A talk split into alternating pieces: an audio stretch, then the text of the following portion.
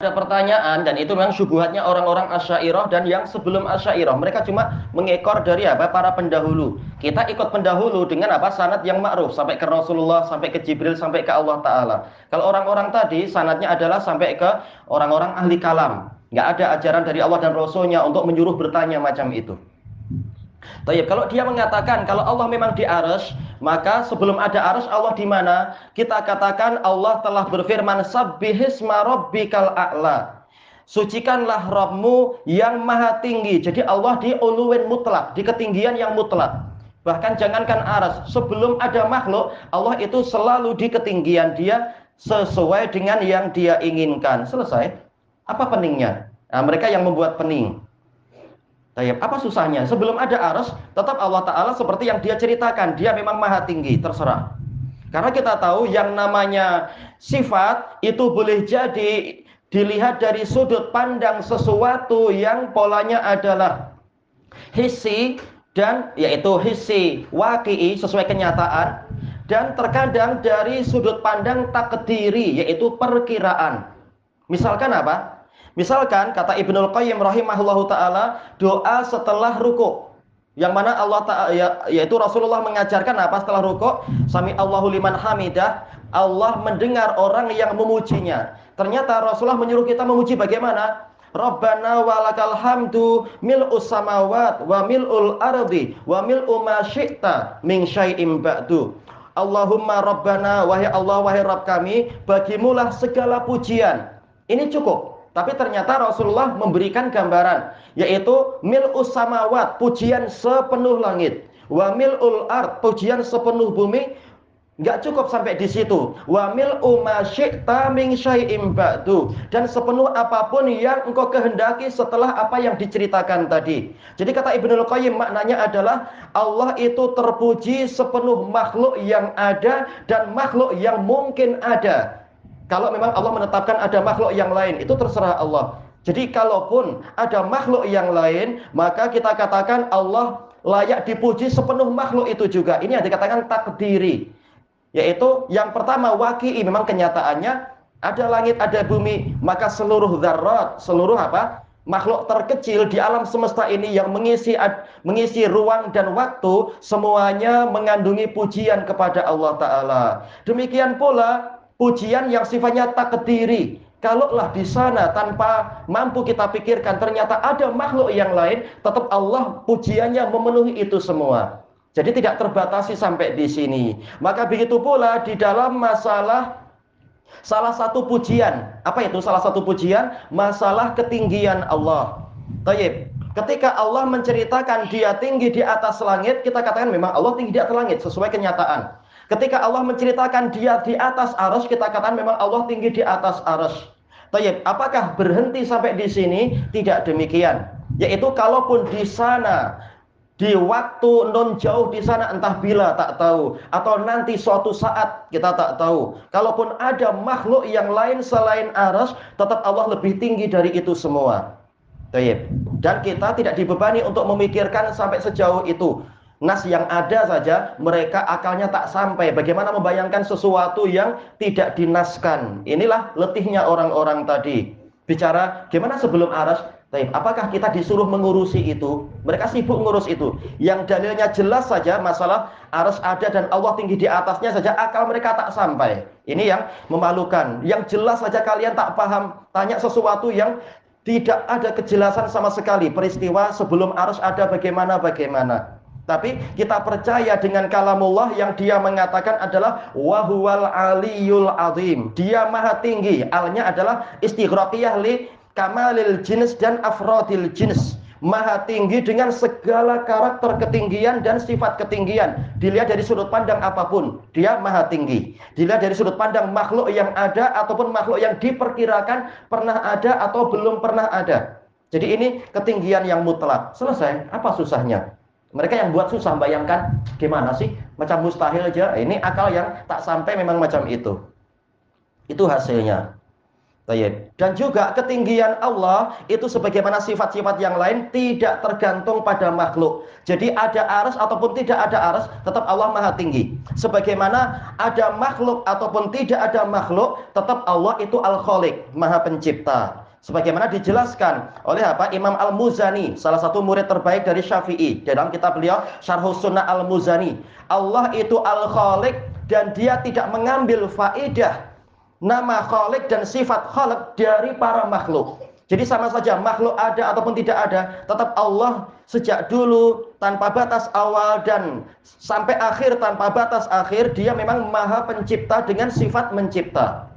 Jadi bukan karena ada makhluk baru dia e, mengambil faedah, dia namanya adalah al-khaliq dan sebagainya. Ya seperti itu pula masalah ketinggian Allah di atas arus. Bukan karena Allah perlu arus sehingga layak dikatakan istiwa. Tapi memang sejak dulu sampai bila-bila Allah memang apa punya sifat istiwa yaitu apa? mampu melakukan itu bila waktu yang dia inginkan. Sama saja ada aras ataupun tidak ada aras. Cuma kenyataannya memang apa? Ada perbedaan antara sifatul ulu dengan sifatul istiwa.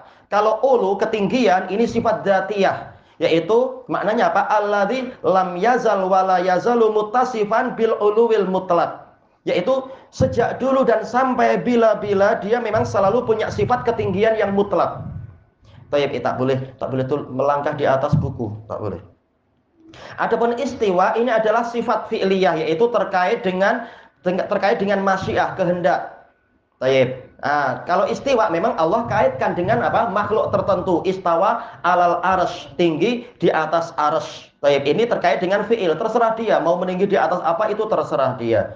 Tapi kita tetapkan apa yang Allah tetapkan. Allah tak pernah menetapkan dia istiwa di atas makhluk-makhluk yang lain. Cuma ars saja. Maka kita yakini memang Allah adalah seperti yang dia ceritakan. Selesai, agama senang sebenarnya. Ya, agama itu simple. Apa yang Allah ceritakan kita ilmui. Yang tidak dia ceritakan tak perlu letih-letih akal kita memahami itu. Yang jelas saja mereka tak paham. Tapi jelas arus bukan langit, tapi dia adalah sakoful alam, yaitu bumbung dari seluruh alam semesta. Langit, ya itu yang jaraknya antara bumi sampai apa? Langit pertama 500 tahun perjalanan itu. Baik, nah, ketebalan langit pertama 500, ketebal antar jarak antar langit 500, ketebalan langit kedua juga 500, terus macam itu sampai langit ketujuh. Di atas langit ketujuh ada apa? Ada lautan yang ketebalannya seperti jarak langit dan bumi yaitu 500 lagi tahun perjalanan. Nah, di atasnya baru ada aras, yang mana aras ini makhluk yang paling besar, paling tinggi dan paling bercahaya dengan ijma para ulama. Jadi lain, jauh jauh dari jauh dari langit, di atas atas atas lagi.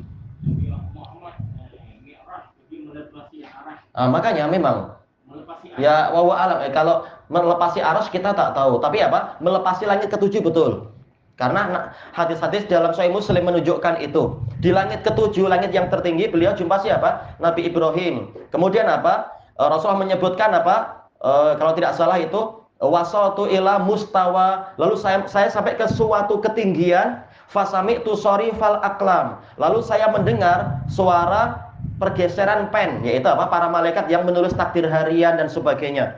Jadi di atas langit masih ada makhluk-makhluk dan sebagainya terserah Allah tapi apakah melampaui arus ini yang kita tidak tahu yang pasti apa Rasulullah dipisahkan dengan dengan hijab antara beliau dengan Allah taala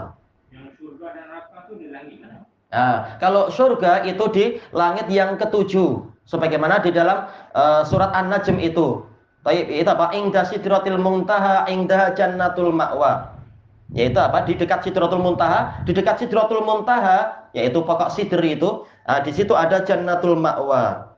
Surga tempat menetap. Jadi surga itu di langit ketujuh.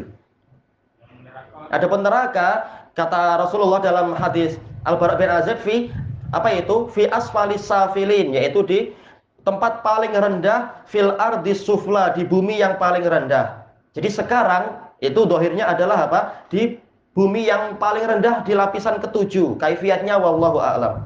Nah, nanti di hari kiamat baru ditarik oleh apa? Oleh 700 berapa 70 ribu tali. Setiap talinya ditarik 70 ribu malaikat nanti di hari kiamat. Tapi sama jarak jarak antara bumi. Uh, itu wallahu a'lam. Enggak, dapat cerita kita masalah ketebalan bumi antar bumi oh alam Betul, diperlihatkan ke neraka. Makanya memang perjalanan yang tak masuk akal. Kelajuannya ke sana ke sana tak tahu bagaimana itu. Wallahu a'lam. tak tahu. Eh, jelas itu misteri banyak sekali. Yang di yang di jantung kita aja yaitu roh aja ini masih misteri ini. Nah itu juga dua dua sungai surga dari empat sungai surga ini masih misteri. Kaifiatnya kita tidak diceritakan.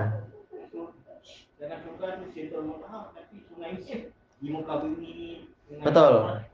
Ta tafsir yang terdekat adalah apa? Itu nanti. Jadi Rasul diperlihatkan nanti ada nanti dua sungai, eh, empat sungai itu memang jadi sungai surga. Sekarang masih di bumi, tapi nanti nantinya akan dibawa ke surga nantinya. Nah itu itu tafsir yang paling uh, yaitu paling masuk akal dari kalam para ulama. Yang lain mengatakan yaitu untuk sungai Nil, demikian pula sungai Efrat, sungai Jehon dan Seihon, nun jauh di sana di di apa istilahnya sumbernya di puncanya itu ada saluran ke langit sampai ke surga. Cuma ini terlalu apa di berat-beratkan seperti ini. Kita perlu dalil. Seandainya itu adalah sungai surga, nih saya airnya nggak macam itu dan sebagainya dan seterusnya. Kenapa? Artinya Bukhari Muslim, ma'ruf. Makanya tafsir yang yang rojih wa alam adalah itu nanti di hari kiamat. Sungai itu memang akan dipindah ke sana. Jadi bukan sungai Gangga, nggak ada apa-apanya sungai Gangga itu yang diagungkan oleh orang Hindu.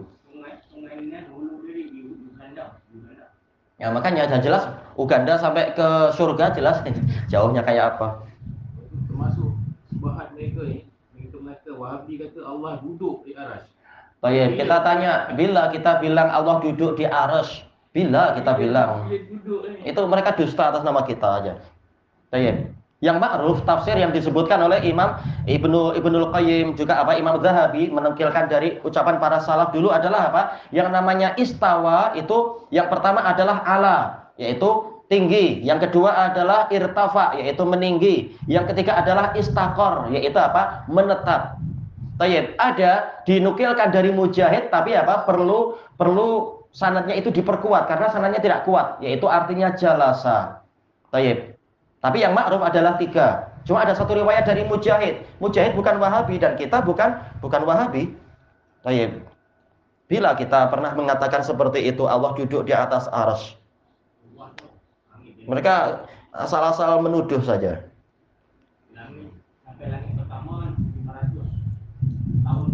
Iya. 500. Iya betul. Ketebalan antar langit pun 500 tahun perjalanan. Iya. Berarti kalau kita ingin mengetuk pintu langit pertama, kita harus apa? Jadi kakek-kakek, jadi nenek-nenek usia 500 tahun kalau masih hidup. Hmm. Bulan bawah ya. Iya, bulan matahari itu masih dekat aja. Dan seterusnya. Wallahu a'lam. Walhamdulillahi rabbil alamin. Bismillahirrahmanirrahim. Assalamualaikum warahmatullahi wabarakatuh.